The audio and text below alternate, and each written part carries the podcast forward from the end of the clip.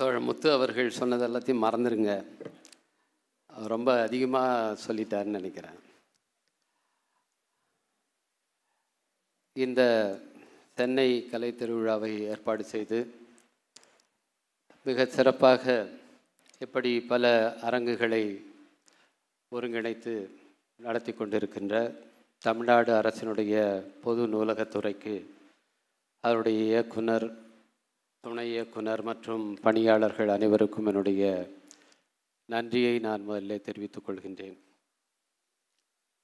இங்கே வருகை தந்திருக்கின்ற உங்கள் அனைவருக்கும் வணக்கம். சென்னையை பற்றி பலருடைய காலத்தை பின்னணியாக கொண்டு தொடர்ச்சியாக இப்படியான உரைகளை இங்கே ஏற்பாடு செய்திருக்கிறார்கள். நேற்றைய தினம் பேராசிரியர் மணிகண்டன் அவர்கள் பாரதியின் சென்னை பற்றி பேசினார். அதுபோல பலரும் இங்கே பேச இருக்கின்றார்கள். அயோத்திதாசரின் சென்னை என்று சொன்னால் ஏதோ ஒரு வரலாற்று ஆய்வாளனைப் போல அயோத்திதாசர் காலத்திலே சென்னை எப்படியெல்லாம் இருந்தது எத்தனை தெருக்கள் இருந்தது எவ்வளவு மக்கள் தொகை இருந்தது என்ற விவரணைகளுக்குள் நான் போக விரும்பவில்லை. ஏனென்றால் நான் அடிப்படையில் ஒரு வரலாற்று ஆய்வாளனும் அல்ல. அயோத்திதாசரை பின்பலமாக வைத்துக்கொண்டு அந்த காலத்திலே இருந்த தமிழ்நாட்டு அரசியல் அது சென்னையை மையப்படுத்தியதாக அன்றைக்கு இருந்தது.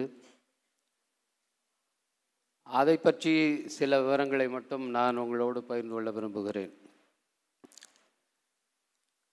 அவருடைய காலமான பத்தொன்பதாம் நூற்றாண்டிலே அவர் பிறக்கிறார். இருபதாம் நூற்றாண்டின் முற்பகுதியிலே இறந்து போகிறார். ஆயிரத்தி எண்ணூற்றி நாற்பத்தி ஐந்தில் பிறந்து ஆயிரத்தி தொள்ளாயிரத்தி பதினாலிலே அவர் மறைவு எழுதுகிறார் அதில் ஒரு முப்பது நாற்பது ஆண்டு காலத்தை சென்னையிலே அவர் கழித்திருக்கின்றார். அறுபத்தொம்போது வயதில் வயதுகள் அவர் வாழ்ந்திருந்த அவருடைய வாழ்க்கையில் தழ ஒரு முப்பது நாற்பது ஆண்டுகள் சென்னையிலே கழித்திருக்கின்றார். அதில் பிற்பகுதி என்பது மிகவும் அவர் ஆக்டிவாக ரொம்பவும் தீவிரமாக இயங்கிய ஒரு காலம்.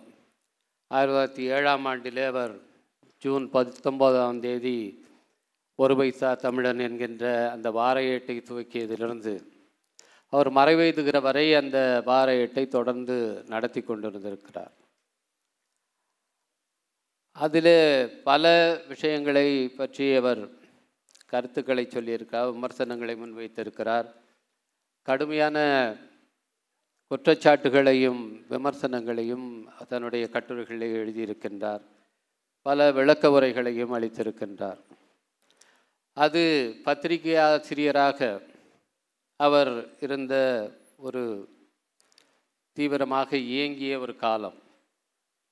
அந்த காலத்தை நாம் புரிந்து கொள்ள வேண்டும் என்று சொன்னால் பதினெட்டாம் நூற்றாண்டு சென்னை அல்லது இந்த பகுதி எப்படி இருந்தது என்பதை நாம் புரிந்து கொள்ள வேண்டும். குறிப்பாக இன்றைக்கு இருக்கிற இந்த தமிழ் உணர்வு இது எப்படி உருப்பெற்றது அது எப்படியெல்லாம் வளர்த்தெடுக்கப்பட்டு வந்தது என்பதை நாம் தெரிந்து கொள்ள வேண்டும். நம்முடைய ஆளுநர் கூட அவர் மிகுந்த குழப்பத்தில் இருக்கின்றார். ஏன் இந்தியா முழுவதும் ஒரு மாதிரி இருக்கிறார்கள்? தமிழ்நாடு மட்டும் வேறு மாதிரி இருக்கிறார்கள்? என்று அவர் அந்த கேள்வி அவருக்கு விடை கிடைக்காத கேள்வியாக இருக்கிறது. திரும்ப திரும்ப அதை பற்றி பேசிக்கொண்டே இருக்கிறார். தமிழ்நாடு ஏன் இப்படி இருக்கிறது என்பதை தெரிந்து கொள்ள வேண்டுமென்றால் இரநூறு முந்நூறு ஆண்டு கால வரலாற்றை மட்டுமல்ல அதற்கு முன்னாலேயும் போக வேண்டும். ரெண்டாயிரம் ஆண்டு காலத்துக்கு போக வேண்டும். அதெல்லாம் நம்முடைய ஆளுநருக்கு சாத்தியமானதல்ல. அவர் யாரோ எழுதி கொடுப்பதை வைத்து ஏதோ சொல்லி கொண்டிருக்கிறார். அதற்கு மேல் அவருக்கு அதை பற்றி வேறு எந்த ஞானமும் இருப்பதாக தெரியவில்லை. இந்த தமிழ்நாட்டினுடைய பின்னணியை புரிந்து கொள்வதற்கு அயோத்திதாசரை பயில்வது என்பது மிக மிக முக்கியமானது.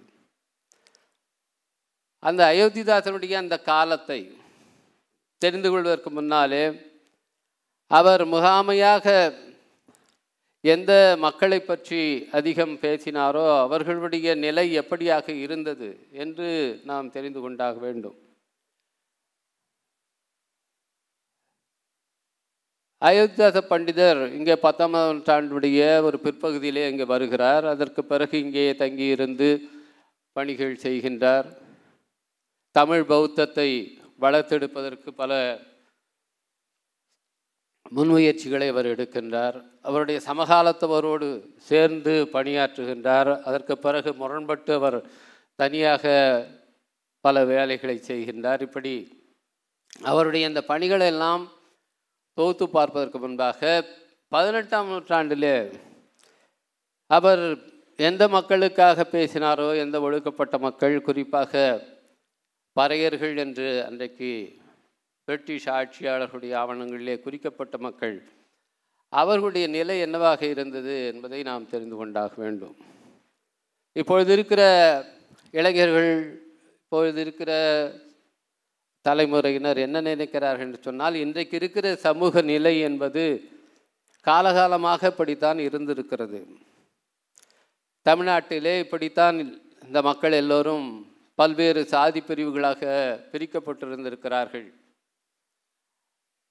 ரெண்டாயிரம் ஆண்டு காலமாக இது இப்படி இருக்கிறது என்று நினைக்கிறார்கள். இன்னும் சொல்லப்போனால் எந்த மக்கள் இதனால் அதிகமாக பாதிக்கப்படுகிறார்களோ அவர்களே கூட அப்படி நம்பிக்கொண்டிருக்கிறார்கள். ஆனால் அயோத்தியாச பண்டிதருடைய எழுத்துக்களை பார்க்கும்போது அவர் தொடர்ந்து முன்வைக்கிற ஒரு விஷயம் என்னவென்றால் இந்தியாவின் பிற பகுதியைப் போல அல்லாமல் தமிழ்நாட்டிலே இந்த சாதி பாகுபாடு என்பது மிக அண்மை காலமாக இங்கே புகுத்தப்பட்ட ஒன்று. சில நூற்றாண்டுகளுக்கு முன்னாலே தான் இந்த நிலைமை இங்கே உருவாகி இருக்கிறது என்பதை தொடர்ந்து அவர் பேசிக்கொண்டே வருகிறார். மற்ற வரலாற்றாளர்களிலிருந்து மற்ற சிந்தனையாளர்களிலிருந்து அவருடைய சமகால சிந்தனையாளர்கள் மட்டுமல்ல இன்றைக்கு இருக்கிற வரலாற்றாளர்கள் சம சிந்தனையாளர்களிடமிருந்து அயோத்திதாசரை வேறுபடுத்துகிற ஒரு முக்கியமான அம்சம் ஏன் அம்பேத்கரிடமிருந்தே வேறுபடுத்துகிற முக்கியமான அம்சம் இந்த சாதிய பாகுபாடு என்பது தமிழ்நாட்டிலே அண்மை காலத்தில் புகுத்தப்பட்ட ஒன்று. இங்கே இருக்கிற இன்றைக்கு பட்டியலின மக்கள் என்று சொல்லப்படுகிற இந்த மக்கள் இவர்களுடைய இந்த கீழ்நிலைப்படுத்தப்பட்ட ஒரு சூழல் என்பது சில நூற்றாண்டுகளுக்கு முன்னாலே தான் இங்கே வந்தது என்பதை அவர் தொடர்ந்து வலியுறுத்தி வருகிறார். அவர் ஏதோ இதை ஒரு கற்பனையிலிருந்து தன்னுடைய அபிலாட்சையிலிருந்து இதை சொல்லவில்லை. பல ஆதாரங்களிலிருந்து தான் அதை சொல்கிறார். இன்னும் சொல்லப்போனால் நம்முடைய தமிழ்நாட்டு வரலாற்றை பற்றி எழுதுகிறவர்கள் அல்லது வாசிக்கிறவர்கள் எல்லோருமே பெரும்பாலும் ஆங்கில நூல்களை அடிப்படையாக கொண்டு தங்களுடைய கருத்துக்களை உருவாக்குகிறார்கள் நம்பிக்கையை உருவாக்கி கொள்கிறோம். நாம் எல்லாமே அப்படித்தான். ஆங்கிலத்தில் எழுதப்பட்டால் அதற்கு ஒரு அத்தன்டிசிட்டி வந்து விடுகிறது இந்த மொழியின் காரணமாகவே. அப்படி என்று நான் நம்புகிறோம். ஆங்கிலத்தில் இருந்தால் அது உண்மையாகத்தான் இருக்கும் என்கிற ஒரு எண்ணம் கூட நமக்கெல்லாம் இருக்கிறது. எனவே அப்படி எழுதப்பட்ட வரலாறுகளை அப்படியான தரவுகளை பின்புலமாக கொண்டு நூல்களை வரலாற்று நூல்கள் எழுத வேண்டுமென்றால் அதற்கு பின்னாலே அடிக்குறிப்புகளில் அல்லது ஆதார நூல்களின் பட்டியலில் ஆங்கில நூல்கள் அதிகமாக இடம்பெற்றிருக்க வேண்டும். அப்படி இருந்தால் அது ஒரு ஆய்வு கட்டுரை என்று நாம் நம்புகிறோம் எடுத்துக்கொள்கிறோம். ஆனால் அயோத்தியாச பண்டிதர் ஒரு மாற்று வரலாற்றை எழுதியவர். இன்னும் சொல்லப்போனால் சபால்டன் ஹிஸ்டாரியன்ஸ் என்று திரு ரணஜித் குஹா அவர்களின் பின்னாலே ஏராளமான வரலாற்றறிஞர்கள் வந்தார்கள். அவர்களுடைய படைப்புகள் விமர்சனங்கள் எல்லாம் பல தொகுப்புகளாக வெளியாகி இருக்கின்றன. இன்றைக்கு அதுவும் கொஞ்சம் கொஞ்சமாக மறைந்து போய்விட்டது. இந்த சபால்டன் ஹிஸ்டரி என்ற அணுகுமுறை அந்த வரலாற்று எழுதியல் அணுகுமுறை என்பது விளிம்பு நிலை மக்களிடமிருந்து எப்படி வரலாற்றை பார்ப்பது என்பது. இதில் அனஜித் குஹா சொன்னார் நீங்கள் எழுதப்பட்ட ஆவணங்களிலிருந்து அதை அடிப்படையாக கொண்டு வரலாறுகளை எழுதும்போது பலவற்றை நாம் தவறவிட்டு விடுகிறோம். மக்களுடைய அவர்கள் கிசுகிசுக்கும் குரல். அவர்கள் கம்மிய குரலில் சிலவற்றை பேசுகிறார்கள். அதை நாம் காது கொடுத்து கேட்டு அவற்றை பதிவு செய்தன் மூலமாகத்தான் உண்மையான வரலாற்றை நாம் எழுத முடியும் அல்லது புரிந்து கொள்ள முடியும் என்று ரணஜித் குஹா சொன்னார். அதை வைத்துத்தான் அவர் எழுதினார்.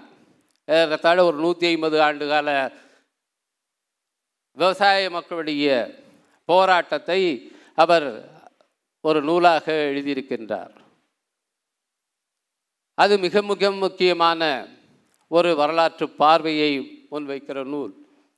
ஆனால் அதை ஒட்டி தமிழ்நாட்டிலே ஏதாவது அப்படியான ஒரு நூல் வந்திருக்கிறதா என்றால் இந்த சபாட்டன் ஹிஸ்ட்ரி வந்தே ஏறத்தாழ முப்பது நாற்பது முப்பது முப்பத்தைந்து நாற்பது ஆண்டுகளாகிவிட்டன ஆனால் சபால்டன் முறையிலே வரலாற்றை எழுதக்கூடிய ஒரு வரலாற்று ஆசிரியர் தமிழ்நாட்டிலே உருவாகி இருக்கிறாரா என்றால் இல்லை என்றுதான் நாம் சொல்ல வேண்டியிருக்கிறது. ஒரு சில கட்டுரைகளை அப்பொழுது எம்எஸ்எஸ் பாண்டியன் போன்றவர்கள் அந்த தொகுப்பிலே எழுதினார்கள். ஆனால் ஒரு நூலாக அப்படி ஒரு பார்வை இங்கே இன்னும் முன்வைக்கப்படவில்லை. ஆனால் ஏறத்தாழ நூறு ஆண்டுகளுக்கு முன்னாலே இத்தகைய ஒரு மாற்று பார்வையை மக்களுடைய நம்பிக்கைகளில் இருந்தல்ல மக்களிடம் புழங்கிய தகவல்களை திரட்டி அவர்கள் பேசிய மொழியிலிருந்து ஒரு வரலாற்றை உருவாக்கி முன்வைத்தவர் எழுத்தாச பண்டிதர். இந்திரர் தேச சரித்திரம் என்கின்ற அந்த நூலுக்கு இணையாக அன்றைக்கு இந்தியாவில் வேறு எந்த மொழியிலும் ஒரு ஆல்டர்னேட்டிவ் ஹிஸ்டரி என்பது எழுதப்படவே இல்லை. அத்தகைய முயற்சியே மேற்கொள்ளப்பட்டதில்லை. ஆனால் அயோத்திதாச பண்டிதர் இந்திரர் தேச சரித்திரம் அவர் இந்தியா என்று எடுத்துக்கொள்வதில்லை இந்திரர் தேசம் என்று ஐந்திரன் என்ற புத்தருடைய பெயரிலிருந்து இது இந்திரர் தேசம் இது புத்த தேசம் என்கின்ற பார்வையிலே ஒரு வரலாற்றை அவர் முன்வைத்திருக்கின்றார். அந்த நூலை எடுத்து பார்த்தோமேயானால் நாம் இந்த மைய நீட்ட வரலாற்று மைய நீரோட்ட வரலாற்றிலிருந்து அறிந்து கொண்ட பல செய்திகளை அது கவிழ்த்து போடுவதை நாம் பார்க்கலாம். இன்னும் கூட அதிகமாக தமிழ் சூழலே விவாதிக்கப்படாத ஒரு நூலாகத்தான் அது இருக்கிறது. இதற்கு காரணம் என்னவென்றால் நாம் வரலாற்றை புரிந்து கொள்கிற அல்லது நமக்கு வரலாறு என்று போதிக்கப்பட்டிருக்கிற இந்த முறையானது இது வேறு ஒன்றாக இருக்கிறது. இப்படி நாம் தெரிந்து கொள்வதுதான் இப்படி பார்ப்பதுதான் வரலாற்றை தெரிந்து கொள்வதற்கான வழி என்று நாம் எல்லாம் நம்பிக்கொண்டிருக்கிறோம். இதை முற்றாக கலைத்து போடுகிற ஒரு முறையை அவர் கையாண்டு அந்த நூலை எழுதியிருக்கின்றார். இதற்கு முன்னாலே பல தரவுகள் இருக்கின்றன. பல ஆவணங்கள் இருக்கின்றன. நாம் வரலாற்றை தொகுக்கும் போது நாம் எல்லாவற்றையுமே நம்முடைய கருத்தியல் நோக்கிலிருந்து தான் தேர்வு செய்கின்றோம். நமக்கு தேவையான தரவுகளை மட்டும் நாம் எடுத்துக்கொள்கின்றோம் ஏராளமான தரவுகள் இருந்தாலும் அவற்றையெல்லாம் நாம் கருதி பார்ப்பதில்லை. அவற்றை நாம் பொருட்படுத்துவதில்லை. ஏராளமான தரவுகள் இருக்கின்றன. குறிப்பாக பிற்கால சோழர் காலத்துக்கு பிறகு. இங்கே நாயக்கர் ஆட்சி அதற்கு பிறகு இஸ்லாமியர்கள் சில பகுதிகளிலே அவர்களுடைய ஆட்சி அதற்கு பிறகு பிரிட்டிஷ் ஆட்சி பிரிட்டிஷ் ஆட்சி காலத்தில் பிரெஞ்சு படைகளுக்கும் அவர்களுக்கும் நடந்த அந்த போர்கள் இப்படியான இந்த வரலாற்று ஓட்டத்தில் மிக அதிகமாக குழப்படியான ஒரு காலம் என்னவென்றால் பிரிட்டிஷ் ஆட்சி காலம் இங்கே நிலை பெறுகிற ஆயிரத்தி எண்ணூறுக்கு முன்னாலே. ஒரு இரநூறு இரநூத்து மு முந்நூறு ஆண்டுகள் என்பது மிக மிக குழப்பமான காலமாக இங்கே இருந்திருக்கு. அது போர்களின் காலமாக.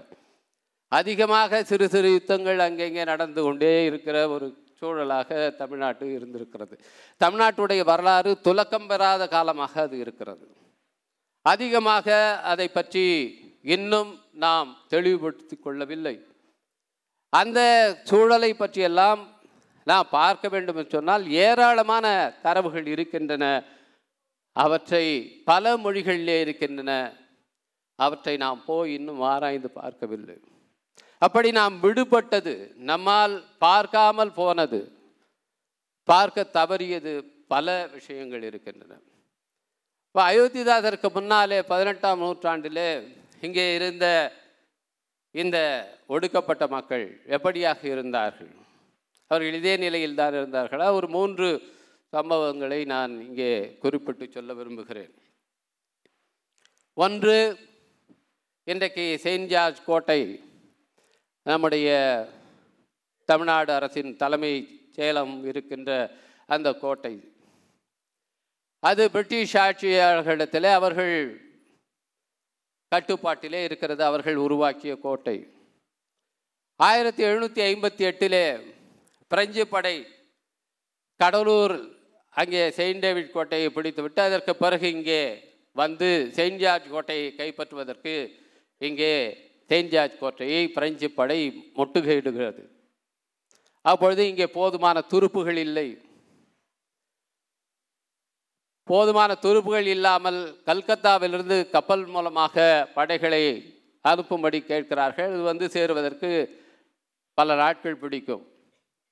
இந்த நிலையிலே இந்த செயின்ட் ஜார்ஜ் கோட்டையை காப்பாற்றுவது என்பது சாத்தியமா என்கிற கேள்வி அங்கே இருக்கிறவர்களுக்கு உருவாகிறது. உடனே அந்த பிரிட்டிஷ் இராணுவ தளபதிகள் அங்கே இருக்கிற பக்கத்திலே இருக்கிற பிளாக் டவுன் என்று அன்றைக்கு அழைக்கப்பட்ட அதற்கு முன்னாலே பதினெட்டாம் நூற்றாண்டின் முற்பகுதியில எல்லாம் பெரிய பறைச்சேரி என்று அழைக்கப்பட்ட பகுதி. அது மிகப்பெரிய ஒடுக்கப்பட்ட மக்களுடைய குடியிருப்பாக இருந்த பகுதி. அன்றைக்கு நீங்கள் பதினெட்டாம் நூற்றாண்டுடைய சென்னை வரைபடத்தை எடுத்து பார்த்தீர்கள் என்றால் ஆங்காங்கே தொகுப்புகளாக பறையர் குடியிருப்புகள் பறைச்சேரி என்றே தான் அந்த மேப்புகளிலே போடப்பட்டிருக்கும். பத்து பதினைந்து குடியிருப்புகள் அதை கொண்ட ஒரு தொகுப்பு தான் சென்னையாக அன்றைக்கு காட்சியளித்து கொண்டிருந்தது. அவர்களுடைய வரைபடத்தை நீங்கள் இப்பொழுது கூட எடுத்து பார்க்கலாம். பதினெட்டாம் நூற்றாண்டிலே தயாரிக்கப்பட்ட சென்னையினுடைய வரைபடம். அதில் அந்த பிளாக் டவுன் என்று அழைக்கப்பட்ட அந்த பகுதிக்கு போய் அங்கே இருக்கிற அந்த பறையர் சமூகத்தினுடைய தலைவர்கள் அவர்களை பார்த்து இவர்கள் முறையிடுகிறார்கள் இந்த கோட்டையை காப்பாற்றுவதற்கு நீங்கள் உதவ வேண்டும். அங்கிருந்து சுமார் ரெண்டாயிரம் பேர் அந்த சமூகத்தைச் சேர்ந்த ஆண்கள் செயின்ட் ஜார்ஜ் கோட்டைக்கு சென்று அந்த பிரெஞ்சு படையினுடைய முற்றுகையை எதிர்த்து போராடுகிறார்கள். இவர்களெல்லாம் பயிற்சி பெற்ற இராணுவ வீரர்கள் அல்ல. இருந்தாலும் அவர்கள் அந்த கோட்டையை காப்பாற்றுகிற பணியிலே போய் தங்களை ஈடுபடுத்திக் கொள்கிறார்கள். அதிலே நூற்றுக்கணக்கானவர்கள் உயிரிழக்கிறார்கள். ஆனாலும் அந்த முற்றுகையை அவர்கள் எதிர்த்து போரிட முடிகிறது. ஆயிரத்தி தொள்ளாயிரத்தி ஐம்பத்தி ஒன்பதாம் ஆண்டு பிப்ரவரி பதினாறாம் தேதி வரை தாக்கு பிடித்த பிரெஞ்சு படை அதற்கு மேல் தாக்கு பிடிக்க முடியாமல் பின்வாங்கி செல்கிறது. செயின்ட் ஜார்ஜ் போர்ட் காப்பாற்றப்படுகிறது. அன்றைக்கு செயின்ட் ஜார்ஜ் கோட்டை அப்படி காப்பாற்றப்படாமல் போயிருந்தால் இந்தியாவிலே பிரிட்டிஷ் ஆட்சி அதற்கு பிறகு நிலை பெற்றிருக்குமா என்பதே கேள்விக்குறியாக ஒன்று. எனவே பிரிட்டிஷ் ஆட்சி நிலை பெறுவதற்கு அன்றைக்கு காரணமாக இருந்தது அந்த பிரெஞ்சு படையின் முற்றுகையை முறியடித்தது தான் அதற்கு உதவியாக இருந்தவர்கள் ஜார்ஜ் டவுன் என்று இன்றைக்கு அழைக்கப்படுகிற ஜார்ஜ் டவுன் என்ற இந்த பெயர் ஆயிரத்தி தொள்ளாயிரத்தி ஆறிலே இங்கே பிரிட்டிஷ் இளவரசர் வருகையை ஒட்டி அதுவரை பிளாக் டவுன் என்று அழைக்கப்பட்ட அந்த பகுதி ஜார்ஜ் டவுன் என்று பெயர் மாற்றம் செய்யப்பட்டது. அதற்கு முன்னாலே பெரிய பறைச்சேரி என்று அழைக்கப்பட்ட அந்த பகுதியைச் சேர்ந்த அந்த மக்கள்தான் செயின்ட் ஜார்ஜ் கோட்டையை காப்பாற்றினார்கள். இதோடு சேர்த்து நான் இன்னொரு வரலாற்று நிகழ்வை உங்களுக்கு நினைவுபடுத்த விரும்புகிறேன். ஆயிரத்தி எண்ணூற்றி பதினெட்டாம் ஆண்டு மகாராஷ்டிராவிலே பேஷ்வாக்களுடைய படையை எதிர்த்து அங்கே பிரிட்டிஷ் துருப்புகள் போர போரிடுகிறார்கள். பேஷ்வாக்களுடைய படை ஆயிரத்தி எண்ணூற்றி பதினெட்டு ஜனவரி ஒன்றாம் தேதி தோற்கடிக்கப்படுகிறது. அங்கே பிரிட்டிஷ் படையிலே இருந்தவர்கள் மகர் என்ற இங்கே பறையர்களைப் போல அங்கே மகர்கள் புரட்சி அம்பேத்கர் அவர்கள் பிறந்த சமூகம் அந்த சமூகத்தைச் சேர்ந்தவர்கள் தான் அன்றைக்கு அந்த பேஷ்பாக்களின் படையை தோற்கடித்தார்கள். அதற்காக அங்கே பீம கொரேகான் அந்த நதிக்கரை ஓரமாக நடைபெற்ற அந்த யுத்தத்தின் நினைவாக அங்கே மிகப்பெரிய தூண் ஒன்று நிறுவப்பட்டிருக்கிறது. இன்றைக்கு பீமா கோரேகான் என்கிற பெயர் பல பேரை யுஏபிஏ சட்டத்திலே கைது செய்வதற்கான வழக்கின் பெயராக இன்றைக்கு நமக்கெல்லாம் தெரியும். ஆனால் பீமா கொரேகான் என்பது ஒரு மிகப்பெரிய வரலாற்று நிகழ்வின் ஒரு சாட்சியம். அந்த ஆயிரத்தி எண்ணூற்றி பதினெட்டு ஜனவரி ஒன்றாம் தேதி நடைபெற்ற யுத்தத்திலே பேஷ்வாக்கள் தோற்கடிக்கப்பட்ட காரணத்தினாலே அங்கே பிரிட்டிஷ் அரசு ஸ்தாபிக்கப்பட்டது. அதன் நினைவாக அங்கே நினைவு தூண் நாட்டப்பட்டதற்கு பல பேருக்கு தெரியாமல் போயிருந்தது. பட்சே அம்பேத்கர் அவர்கள் தான் ஆயிரத்தி தொள்ளாயிரத்தி இருபதுகளிலே அங்கே போய் இந்த வரலாற்றை அந்த மக்களுக்கெல்லாம் நினைவுபடுத்தி ஒவ்வொரு ஆண்டும் ஜனவரி ஒன்றாம் தேதி அங்கே கூடி நீங்கள் அந்த வெற்றியை கொண்டாடுங்கள் என்று அவர் சொன்னதன் காரணமாக அதிலிருந்து தொடர்ந்து இந்த மக்கள் அங்கே கூடிக்கொண்டிருக்கிறார்கள். ரெண்டாயிரத்தி பதினெட்டாம் ஆண்டு இரண்டாவது ஆண்டுக்காக லட்சக்கணக்கான மக்கள் அங்கே கூடினார்கள்.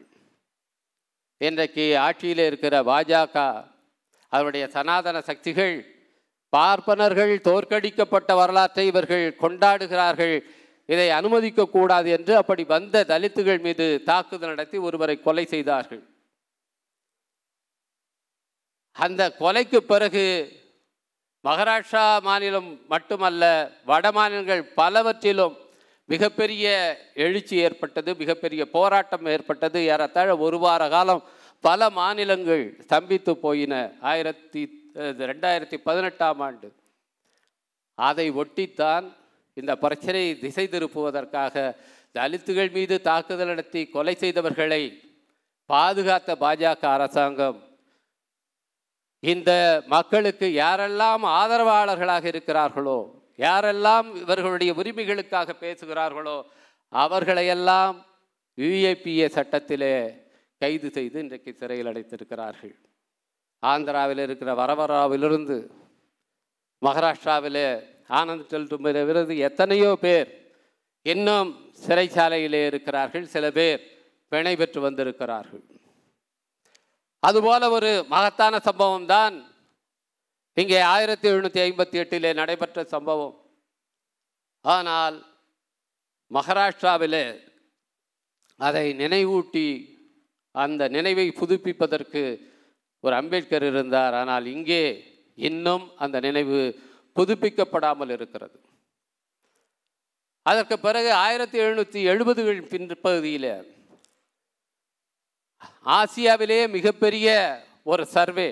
அதற்கு முன்பாக இந்த பாப்புலேஷன் சென்சஸ் என்கின்ற நடைமுறை எல்லாம் ஆசிய நாடுகளில் எங்கேயுமே கிடையாது. இங்கே இந்தியாவில் ஆயிரத்தி எட்நூற்றி எழுபத்தி ஒன்றிலே தான் அந்த பாப்புலேஷன் சென்சஸ் என்கிற நடைமுறை ஆரம்பிக்கப்பட்டது என்பது உங்களுக்கெல்லாம் தெரியும். ரெண்டாயிரத்தி இருபத்தி ஒன்றாம் ஆண்டுக்கான சென்சஸ் நடத்தப்படாமல் தொடர்ந்து தள்ளி போடப்பட்டு கொண்டிருக்கிறது. இதை பற்றி நாம் யாருமே அக்கறை காட்டவே இல்லை. எனக்கு பெரிய வியப்பாக இருக்கிறது. இதை பற்றி ஒரே ஒருவர் தான் ஒரு கட்டுரை எழுதினார் அதை நான் ஆங்கிலத்தில் எழுதினார் நான் மொழிபெயர்த்து கூட அதை வெளியிட்டேன் இது பற்றி நான் நாடாளுமன்றத்தில் இரண்டு முறை கேள்விகள் கூட எழுப்பினேன். ஆனால் ஒரு அரசியல் கட்சியும் ஏன் இதை பற்றி பேச மாட்டேன் என்கிறார்கள் என்பது வியப்பாக இருக்கிறது. இன்றைக்கு அவர்கள் சி சிஏஏ கொண்டு வந்திருக்கிறார்கள். சிட்டிசன்ஷிப் அமெண்ட்மெண்ட் ஆக்ட் அதற்கான விதிகளை அவர்கள் இதுவரை கொண்டு வரவில்லை. இப்பொழுது நேற்றைய தினம் கூட ஒரு ஆறு மாதத்துக்கு கால நீட்டிப்பு செய்திருக்கிறார்கள் உள்துறை அமைச்சகம். இந்த சிஏஏவுக்கும் சென்சஸ் நடைமுறைக்கும் நேரடியாக தொடர்பு இருக்கிறது. இதற்காக தயாரிக்கப்பட இருக்கிற என்பிஆர் நேஷனல் பாப்புலேஷன் ரெஜிஸ்டர் இதையும் சென்சஸ் நடைமுறையும் ஒன்றாக அவர் இணைக்க பார்க்கிறார்கள். ஒரே சமயத்திலே எடுக்க முயற்சிக்கிறார்கள். ஆனால் இப்பொழுது அதை துவக்கினால் இந்த ஆண்டிலே மட்டும் ஒம்பது மாநிலங்களில் தேர்தல்கள் இருக்கின்றன. பிரச்சனையாக ஆகலாம் என்ற அச்சத்தினால் அவர்கள் தள்ளி போட்டு கொண்டிருக்கிறார்கள்.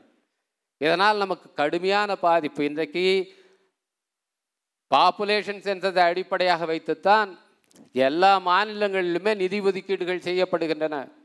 மாநிலங்களுக்கான நிதி ஒன்றிய அரசிடமிருந்தும் அதன் அடிப்படையில் தான் அளிக்கப்படுகிறது. இது எல்லாமே இன்றைக்கு சீர்குலைந்து போயிருக்கிறது.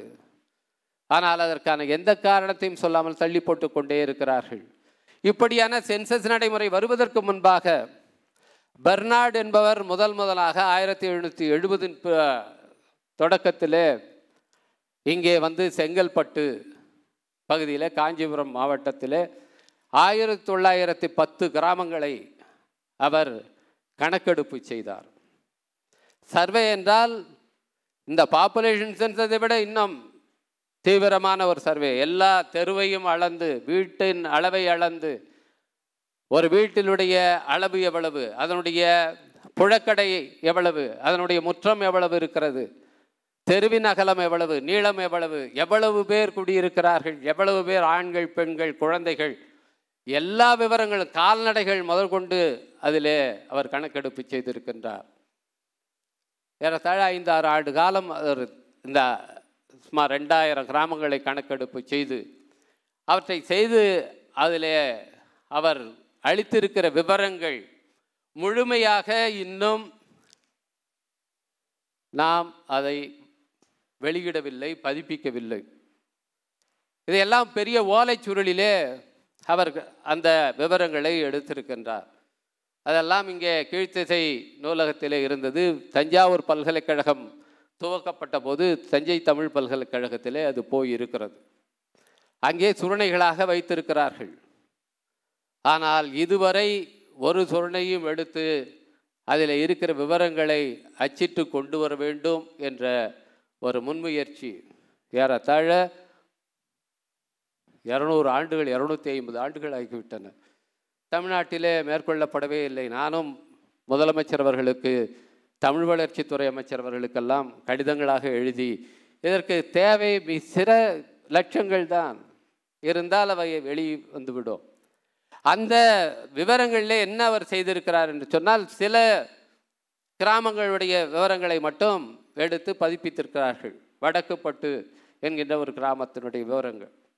அதில் எடுத்து பார்த்தால் அதனுடைய தொகுப்பாக இருக்கிற விஷயங்களை எடுத்து பார்த்தால் அதில் அதிகமாக விவசாயத்தில் ஈடுபட்டிருந்தவர்கள் அன்றைக்கு அங்கே இருக்கிற பறையர் சமூக மக்கள். ஏறத்தாழ முப்பத்தி ஐந்தாயிரம் குடும்பங்கள் அங்கே விவசாயத்தை ஈடுபட்டிருக்கின்றன. அதில் பதினோராயிரம் குடும்பங்கள் பறையர் சமூகத்தைச் சேர்ந்தவர்கள் என்று அவர் குறிப்பிட்டிருக்கிறார். அது மட்டுமல்ல அவர்களுடைய வீட்டின் அளவு மற்றவர்கள் வீடுகளை ஒப்பிடும்போது அவருடைய வீட்டின் அளவு பெரிதாக இருந்திருக்கிறது. அவர்களுக்கான நிலம் உடைமை அவர்களிடத்திலே கணிசமாக நிலம் இருந்திருக்கிறது.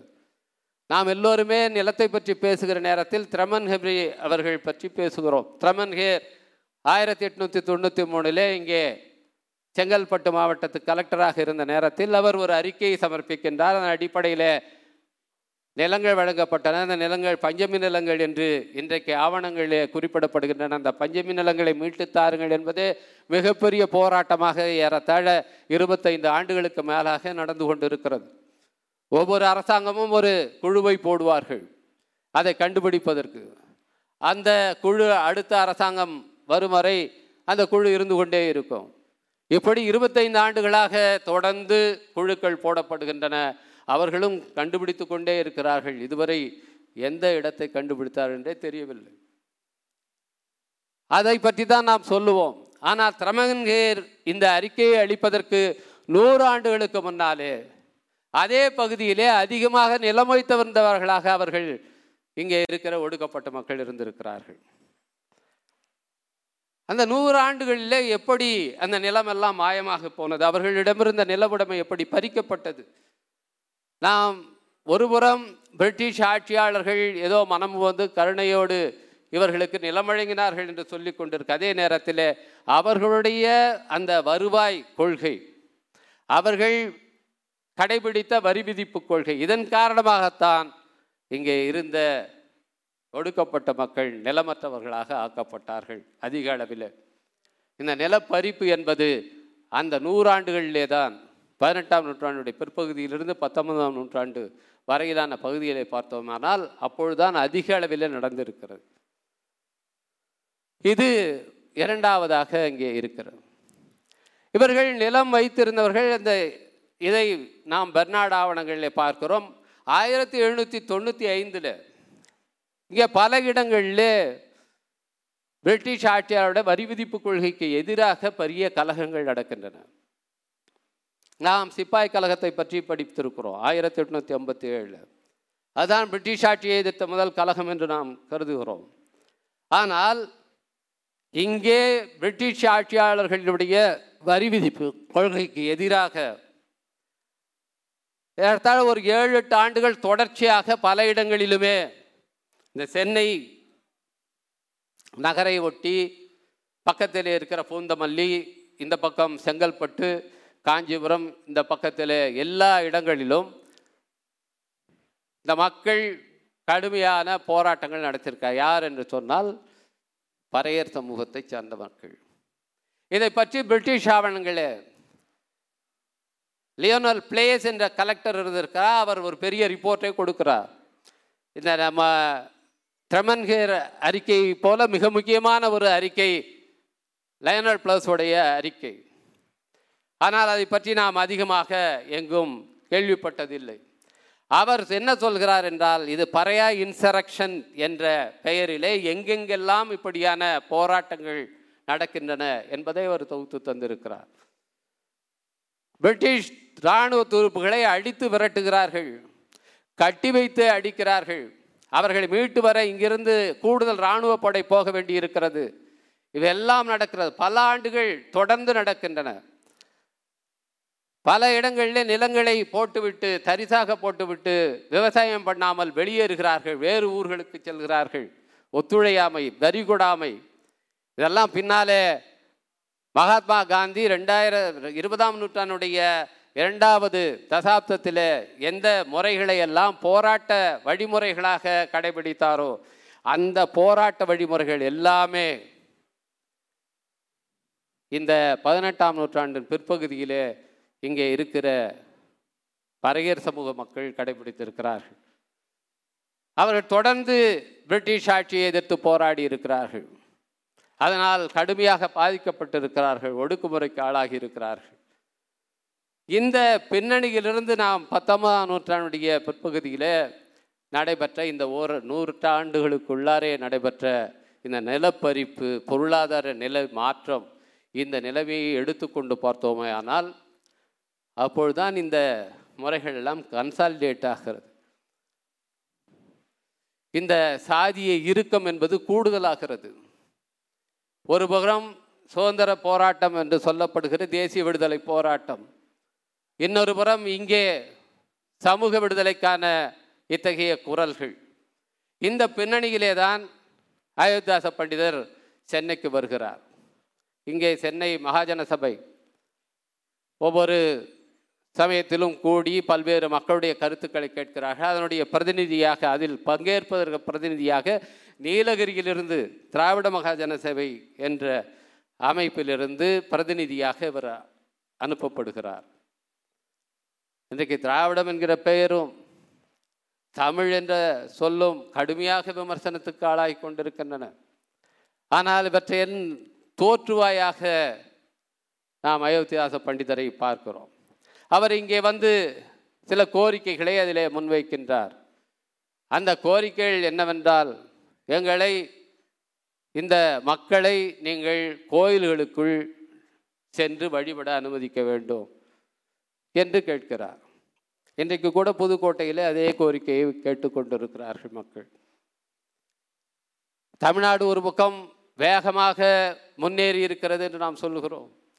இந்தியாவிலே முதன்மை மாநிலமாக மாறிவிட்டது என்று சொல்கிறோம். ஆனால் இன்னொரு புறம் தமிழ்நாடு எந்த மாற்றமும் இல்லாமல் அப்படியே இருக்கிறது. ஆயிரத்தி எட்நூற்றி எழுபதிலே எழுப்பிய கோரிக்கை ரெண்டாயிரத்தி இருபத்தி ரெண்டிலும் எழுப்ப வேண்டிய நிலை இருக்கிறது. அன்றைக்கு அவர் வந்து கேட்கும்போது அதே தஞ்சாவூரிலிருந்து வந்த ஒரு பிரதிநிதி ஒரு பிராமணர் அவர் சொல்கிறார் உங்களுக்கெல்லாம் இந்த கோயிலிலே இடமில்லை. உங்களுக்கு தான் மதுரை வீரன் காத்தவராயன் அப்படி பல கோயில்கள்லாம் கொடுத்துருக்கோம் அதில் போய் நீங்கள் சாமி கும்பிட்டு கொள்ளுங்கள் என்று சொல்கிறார். உடனே இவர் கோபமடைந்து சரி உங்கள் கோயில்களே எங்களுக்கு வேண்டாம். ஆனால் எங்கள் பிள்ளைகள் படிப்பதற்கு நீங்கள் பள்ளிகளை உருவாக்க வேண்டும். அதற்கு அந்த கோரிக்கையை நீங்கள் ஏற்றுக்கொள்ளுங்கள் என்று அவர் கேட்கிறார்.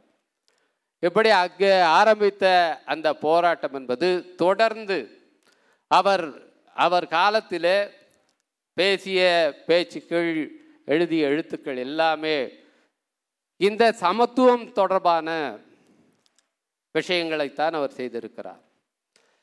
இந்த நிகழ்வு போக்கிலே அவர் என்ன கண்டடைகிறார் என்று சொன்னால் இந்த மக்கள் இன்றைக்கு தீண்டாதவர்களாக இருக்கிற இந்த மக்கள் எல்லாம் ஏன் இப்படி இருக்கிறார்கள் என்று ஆராய்கிறார். அந்த ஆராய்ச்சியின் விளைவாக ஒரு வரலாற்று நூலை எழுதுகிறார். அதுதான் புத்தரது ஆதிவேதம். புரட்சி அம்பேத்கர் அவர்கள் எப்படி பௌத்தத்தை ஏற்பதற்கு முன்னாலே புத்தாண்டி தம்மா என்ற நூலை எழுதினாரோ அதுபோல அயோத்திதாச பண்டிதர் எழுதிய நூல் தான் புத்தரது ஆதிவேதம் என்கிற நூல். அந்த புத்தரது ஆதிவேதம் என்கிற அந்த நூலை எழுதுவது எழுதிய நிலையில் அவர் கண்டடைகிற உண்மை என்னவென்றால் இங்கே இருக்கிற இந்த மக்கள் எல்லாம் பூர்வத்தில் பௌத்தர்களாக இருந்தவர்கள். அதனால்தான் இந்த சனாதன மதத்தோடு அவர்கள் சமரசம் செய்து கொள்ளவில்லை. அதன் காரணமாகத்தான் அவர்கள் இந்த ஒடுக்குமுறைக்கு ஆளாகினார்கள். இந்த பகைமை என்பது பல நூற்றாண்டுகளாக தொடர்ந்து கொண்டிருக்கிற பகைமை. அதனால்தான் இவர்களை இவ்வளவு மோசமாக இவ்வளவு மூர்க்கமாக ஒடுக்குகிறார்கள். ஒரு சம்பவத்தை சொல்கிறார். எல்லீஸ் பிரபு இங்கே வந்து தமிழை பயிர் கற்றுக்கொண்டு இங்கே தமிழ் நூல்களை எல்லாம் பதிப்பித்தார் திருக்குறளை பதிப்பித்தார் என்பது நமக்கு தெரியும். அவர் எல்லீஸ் அப்படி நூல்களை சேகரிக்கிற நேரத்தில் தமிழ் பயிர் ப- படிக்கிற நேரத்தில் ரெண்டு பிராமணர்களிடத்திலே அவர் தமிழை பயிற்று ப- பயில்கிறார். அவரும் அவருடைய கூட ஆரிங்டன் பிரபு என்பவரும். அவர்கள் என்ன சொல்கிறார்கள் என்றால் நீங்கள் செய்வதெல்லாம் சரி ஆனால் இங்கே இருக்கிற பறையர்களோடு நீங்கள் சகவாசம் வைத்து கொள்ளக்கூடாது. அவர்களை நீங்கள் வேலைக்கு வைத்து கொள்ளக்கூடாது. அவர்களை எல்லாம் நாங்கள் கிட்டே சேர்க்க மாட்டோம். அதுபோல் நீங்களும் அவர்களை தொலைவிலே வைக்க வேண்டும் என்று கேட்கிறார்கள். இது அவருக்கு வியப்பாக இருக்கிறது. அப்பொழுது அவருடைய பட்லராக அவரிடத்திலே சமையல்காரராக இருக்கிறவர். அவர்தான் அயோத்திதாச பண்டதனுடைய தாத்தா பாட்டனார் கந்தப்பன் என்பவர். அவர் தன்னிடத்திலே பல ஓலைச்சுவடிகளை வைத்திருக்கிறார். திருக்குறள் ஓலைச்சுவடி அவர்தான் எல்லீஸிடம் கொடுக்கிறார். அப்படி கொடுக்கும்போது எல்லீஸ் கேட்கிறார் நீங்கள் எல்லாம் இப்படி நூல்களை வைத்திருக்கிறீர்கள் நல்ல அறிவுள்ளவர்களாக இருக்கிறீர்கள் ஆனால் உங்களை ஏன் இப்படி அவர்கள் சொல்கிறார்கள்? என்று கேட்கும்போது அவர் சொல்கிறார் எங்களுக்கும் அவர்களுக்கும் நீண்ட காலமாகவே இப்படியான ஒரு பிணக்கு இருக்கிறது. அவர்கள் எங்களை தீண்டாதது மட்டுமல்ல நாங்களும் அவர்களை எங்கள் தெருக்களிலே குடியிருப்புகளிலே கூட அனுமதிக்க மாட்டோம். அப்படி யாராவது பிராமணர்கள் எங்கள் குடியிருப்புகளுக்குள் வந்தால் அவர்களை விரட்டி அடிப்போம். அவர்கள் வந்த இடங்களை சாணி கொண்ட அந்த சாணி தெளித்து அதை நாங்கள் சுத்தம் செய்வோம். அவர்கள் மீது அவர்கள் தலையிலே சாணி சட்டி போட்டு உடைப்பது என்பது எங்களுடைய வழக்கம். இது நீண்ட காலமாகவே இந்த பகைமை இருக்கிறது. அதன் காரணமாகத்தான் அவர்கள் இப்படி சொல்கிறார்கள் என்று அவர் சொல்கிறார். இதே சம்பவத்தை கம்யூனிஸ்ட் தலைவர் பி. ராமமூர்த்தி அவர்கள் தஞ்சை அவருடைய சுயசரிதியிலே எழுதியிருக்கிறார். தஞ்சை பகுதியிலே அவர் போய் பணியாற்றுகிற நேரத்திலே இதுபோல பறையர் சமூகத்தைச் சேர்ந்த தெருக்களுக்கு நீங்கள் போகாதீர்கள். போனால் இப்படி அவர்கள் செய்வார்கள் என்று அவர்கள் சொன்னதாக அதை தானே அவர் இப்படி நடந்த சம்பவத்தை பார்த்ததாக அவர் பி ராமமூர்த்தி அவர்கள் எழுதியிருக்கின்றார். இது நீண்ட நெடுங்காலமாக இருந்திருக்கிறது. இவர்கள் அவர்களை தீண்டாதது மட்டுமல்ல அவர்களும் இவர்களை தீண்டாதவர்களாகவே தான் நடத்தி இருக்கிறார்கள் இந்த பகைமையின் காரணம் பௌத்தத்துக்கும் சனாதன மதத்துக்குமான முரண்பாட்டிலே இருக்கிறது என்பதை கண்டுபிடித்தது தான் அயோத்திதாச பண்டிதருடைய மிக முக்கியமான ஒரு சிந்தனை செயல்பாடு என்று நாம் சொல்லலாம். இதை புரட்சி அம்பேத்கர் அவர்கள் கண்டறிவதற்கு பல ஆண்டுகளுக்கு முன்னாலே ஏறத்தாழ ஒரு எழுபது எண்பது வருடங்களுக்கு முன்பாகவே அவர் கண்டறிந்து அதை செய்திருக்கின்றார். இன்னும் சொல்ல போனால் அவர் சமகாலத்திலே இங்கே நிறைய பௌத்தர்கள் இருந்திருக்கிறார்கள். அதில் மிக முக்கியமானவர் நமக்கெல்லாம் நன்றாக தெரிந்தவர் நம்முடைய சிங்காரவேலு அவர்கள். சிங்காரவேலு அவர்கள் தான் முதலிலே தமிழ்நாட்டிலே பௌத்தத்தை ஏற்று அதை பரப்பியவர். அதன் பிறகு கர்னல் எல். ஆல்காட் அவர்களுடைய முயற்சியின் காரணமாக அவருடைய வேண்டுகோளின் காரணமாக ரெட்டமலை ஸ்ரீனிவாசன் அவர்கள் பௌத்தத்தை ஏற்கிறார். ஆயிரத்தி எண்ணூற்றி தொண்ணூறுகளிலேயே. அதன் பிறகு பேராசிரியர் லட்சுமணராஸ் அவர்கள். இங்கே அறிவியல் துறையைச் சேர்ந்த பேராசிரியராக இருந்தவர் ஆந்திர பிரதேசத்தில் பிறந்தவர். புரட்சி அயோத்தியாச பண்டிதருக்கு பதினாறு வயது இளையவர். அவர் ஆயிரத்தி நானூற்றி நாற்பத்தி அஞ்சு என்றால் அவர் ஆயிரத்தி அறுபத்தி ஒன்றில் எண்ணூற்றி அறுபத்தி ஒன்றில் பிறந்தவர். லட்சுமி அரசு அவர்கள் அவரும் இங்கே பௌத்தத்தை பரப்புகிற பணியிலே இருந்தவர். ஆனால் லட்சுமி நரசு அவர்களும் அயோத்தியாச பண்டிதர்களும் சமகாலத்தவர்களாக இருந்தாலும் ஒரே விதத்திலே பௌத்தத்தை புரிந்து கொள்ளவில்லை முன்வைக்கவில்லை. இதை லட்சுமி அயோத்தியாஸ் பண்டிதருடைய எழுத்துக்களிலேயே நாம் கா- பார்க்கலாம். Lakshmi Narasu essence of Buddhism என்கிற ஒரு நூலை எழுதுகிறார். ஆயிரத்தி தொள்ளாயிரத்தி ஏழாம் ஆண்டு என்று நினைக்கிறேன் அது முதல்ல முதல் பதிப்பு வெளியாகிறது. அதனுடைய மூன்றாம் பதிப்பை புரட்சி அம்பேத்கர் அவர்கள் ஆயிரத்தி தொள்ளாயிரத்தி நாற்பத்தி எட்டிலே வெளியிட்டார். பௌத்தத்தை ஏற்பது என்று முடிவு எடுத்ததுக்கு பிறகு அரசியலமைப்பு சட்ட அவையிலே அந்த டாப் டீம் கமிட்டியுடைய சேர்மனாக இருந்து அரசியலமைப்பு சட்டத்தை ஏற்றி முடித்து அதை ஒப்படைத்ததற்கு பிறகு அவர் முதலிலே செய்த வேலை லட்சுமி நரசனுடைய த எசன்ஸ் ஆஃப் புத்திசம் என்கிற நூலை உடனடியாக பதிப்பித்தது தான் எல்லோருமே கேட்கிறார்கள் பௌத்தத்தை எளிதாக புரிந்து கொள்வதற்கான ஒரு நூல் வேண்டும் என்று கேட்கிறார்கள்.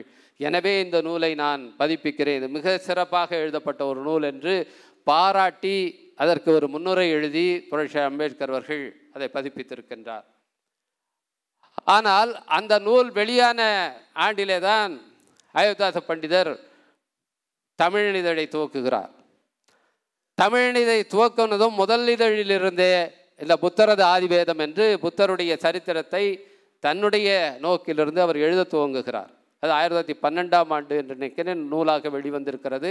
நான் ஆயிரத்தி தொள்ளாயிரத்தி தொண்ணூற்றி ஒம்போதில் அதை முழுமையாக வெளியிட்டேன். புத்தரது ஆதிவேதம் எந்த நூலுடைய தரவுகள் என்ன லட்சுமி நரசு பற்றி அவர் பெயரை சொல்லாமல் மற்றவர்களெல்லாம் ஆங்கில நூல்களை தரவுகளாக கொண்டு புத்தருடைய வாழ்க்கையை எழுதுகிறார்கள். அதனால் பல தவறுகளை செய்கிறார்கள். குறிப்பாக புத்தருடைய காலத்திலேயே சாதி பாகுபாடு இருந்தது என்ற ஒரு கருத்தை அவர்கள் எல்லோருமே சொல்கிறார்கள். புரட்சி அம்பேத்கர் அவர்கள் கூட புத்தாண்டி தம்மாவிலே அந்த ஒரு கருத்தைத்தான் சொல்லியிருப்பார். சண்டாள சமூகத்தைச் சேர்ந்த ஒரு பெண்ணை எப்படி புத்தர் தன்னுடைய சங்கத்திலே சேர்த்து கொண்டார் என்ற கதை அதிலே வரும். இதற்கு முதல் பதிப்பில் அநாகரிக தர்மபாலா இலங்கையைச் சேர்ந்த பௌத்த பிக்கு அவர்தான் அதற்கு முன்னுரை எழுதியிருக்கிறார் நம்முடைய லட்சுமி நரசு அவர்களுடைய நூலுக்கு. அனகாரிக தர்மபாலா எழுதுகிற நேரத்தில் அவர் என்ன சொல்கிறார் என்றால் புத்தருடைய முதன்மையான ஐந்து சீடர்களுமே பிராமணர்கள். அதற்கு பிறகு வந்த முக்கியமான சீடர்கள் எல்லோருமே பிராமணர்களாகத்தான் இருந்தார்கள். என்று அவர் அதை அழுத்தம் கொடுத்து அதை எழுதுகிறார். ஏனென்று சொன்னால் பிராமணர்கள் ஏற்றுக்கொண்ட மதம் பௌத்த மதம் என்று சொன்னால் எல்லோரும் அதை ஏற்றுக்கொள்வார்கள். இதே போன்ற ஒரு அணுகுமுறை கிறித்துவ மதத்திலும் இங்கே பின்பற்றப்பட்டது. மதுரை மிஷன் என்ற பெயரில். இது நமக்கு தெரியும்.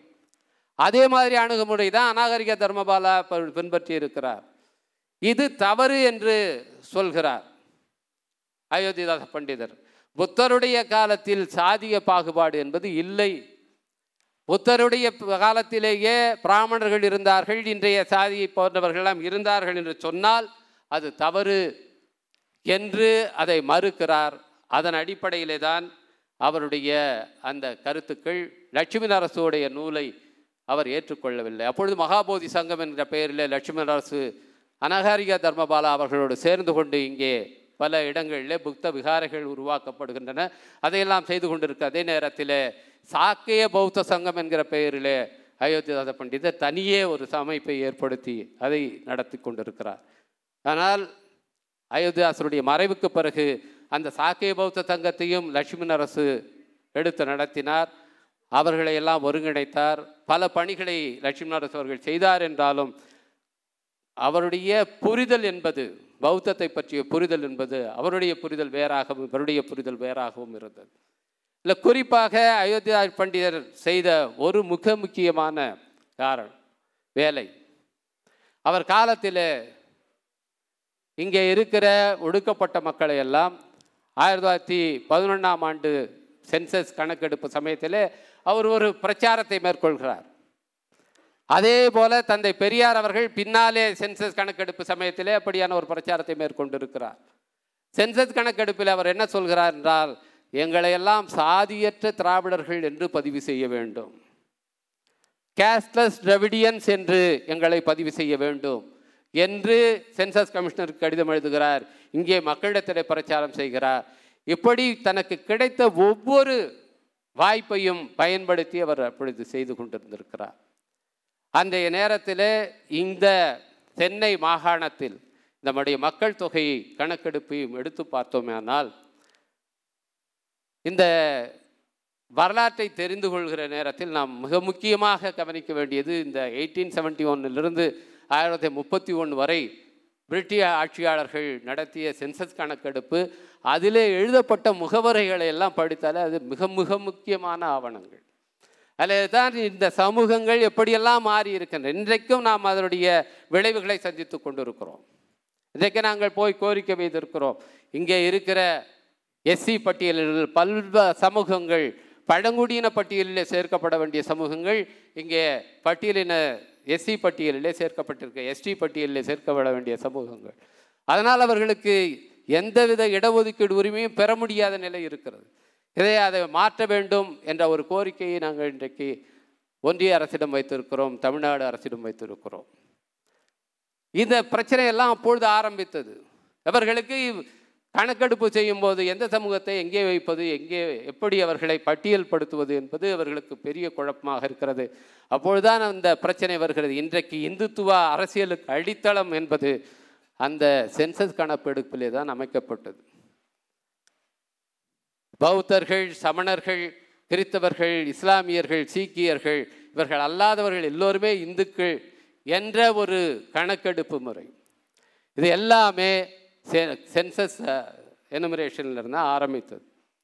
அவர்கள் கடைபிடித்தது பிரிட்டிஷ்காரர்கள் கடைபிடித்த கொள்கை. அதைத்தான் இன்றைக்கு நம்முடைய தேசபக்தர்கள் அன்றைக்கு வெள்ளைக்காரர்கள் சொன்னது தான் இந்த தேசபக்தர்கள் இன்றைக்கு எடுத்துக்கொண்டு கூப்பாடு போட்டு கொண்டிருக்கிறார்கள். எல்லோரையும் இன்றைக்கு இந்துக்கள் என்கிறார்கள். சீக்கியர்களையும் இந்துக்கள் என்கிறார்கள்.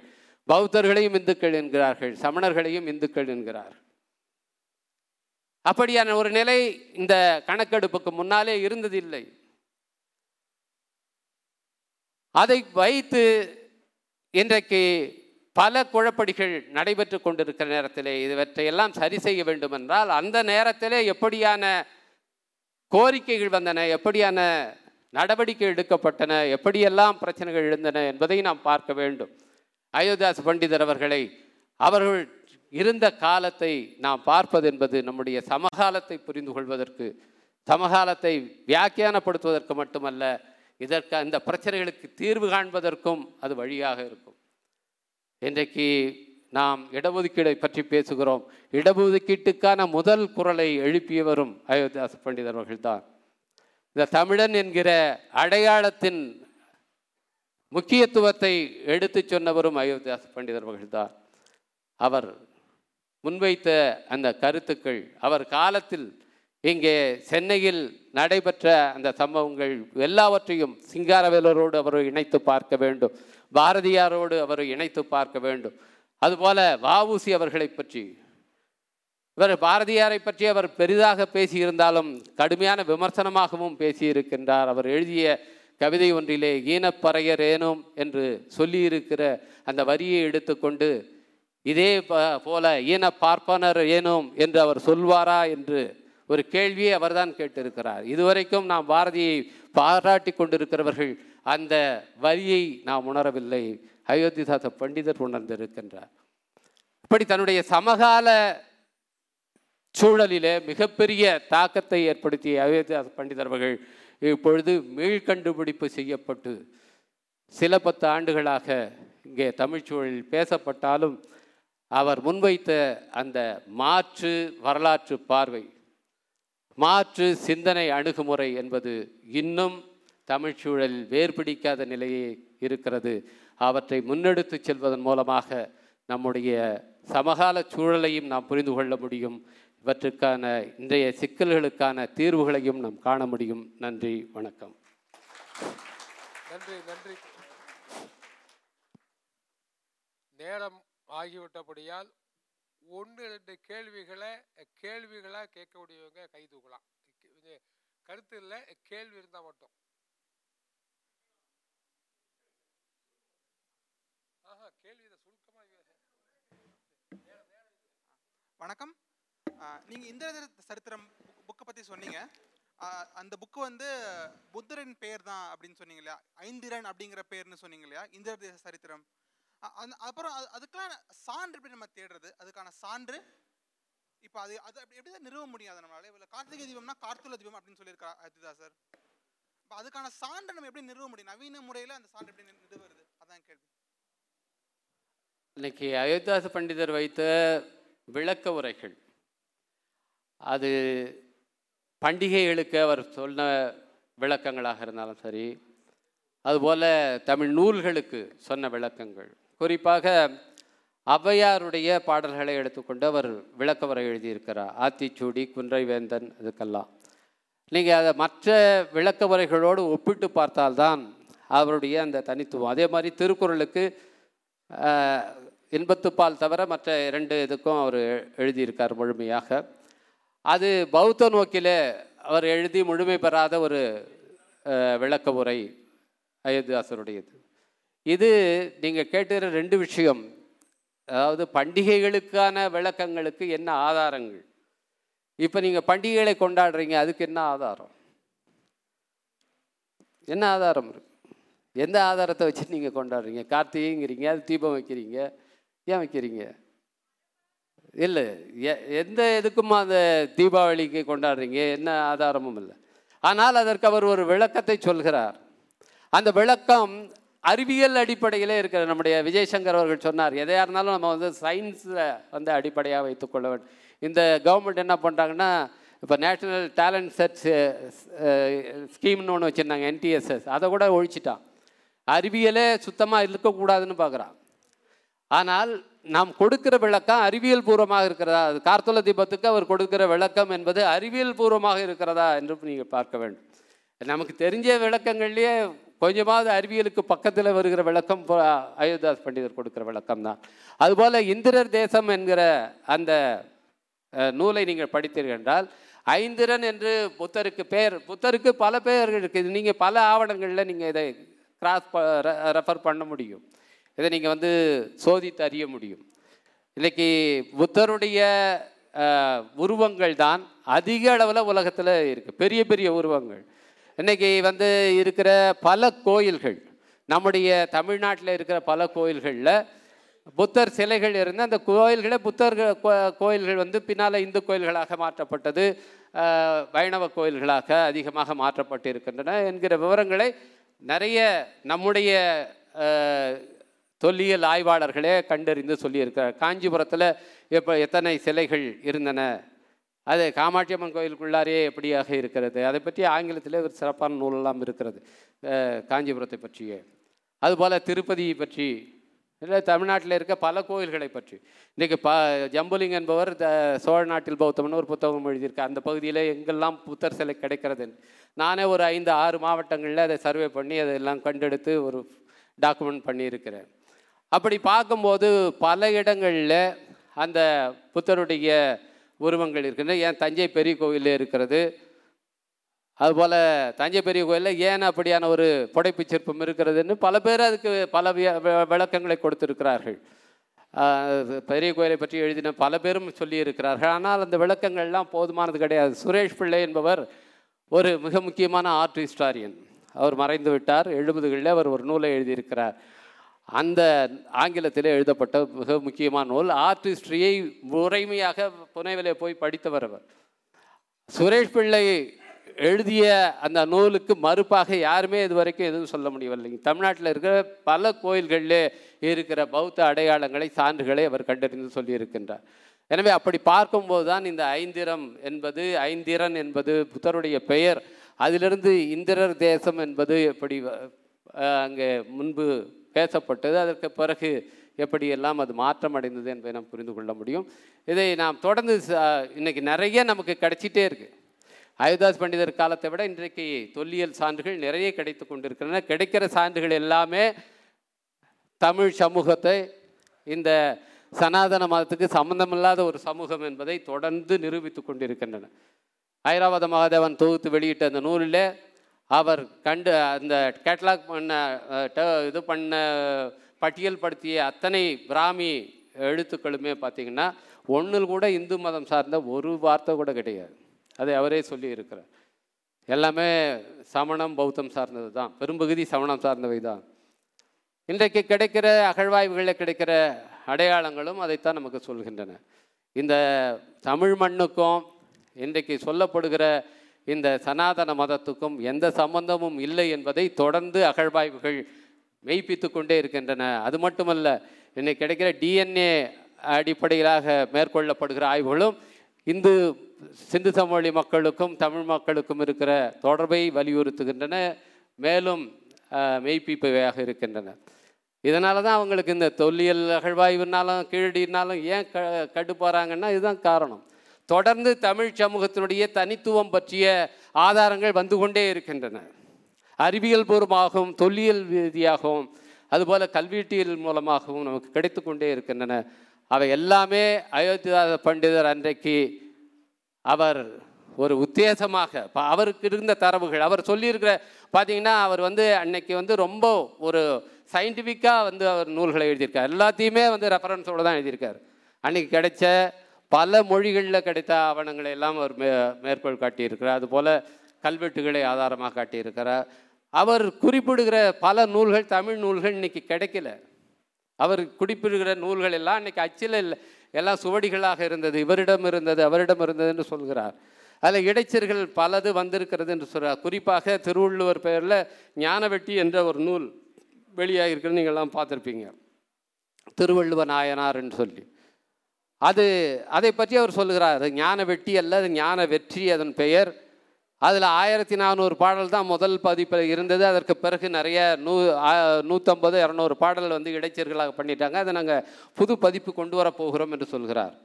அதுபோல் திருக்குறள் பதிப்புகளில் இட இடம்பெற்ற அந்த இடையீடுகள் எப்படியெல்லாம் குறுக்கீடு பண்ணாங்க எப்படியெல்லாம் அதை திரித்தார்கள் திருவள்ளுவரை பற்றிய வரலாற்றில் எப்படியெல்லாம் செய்தார்கள் என்பதையெல்லாம் அவர் சொல்கிறார். ஆதாரபூர்வமாக தான் சொல்கிறார்.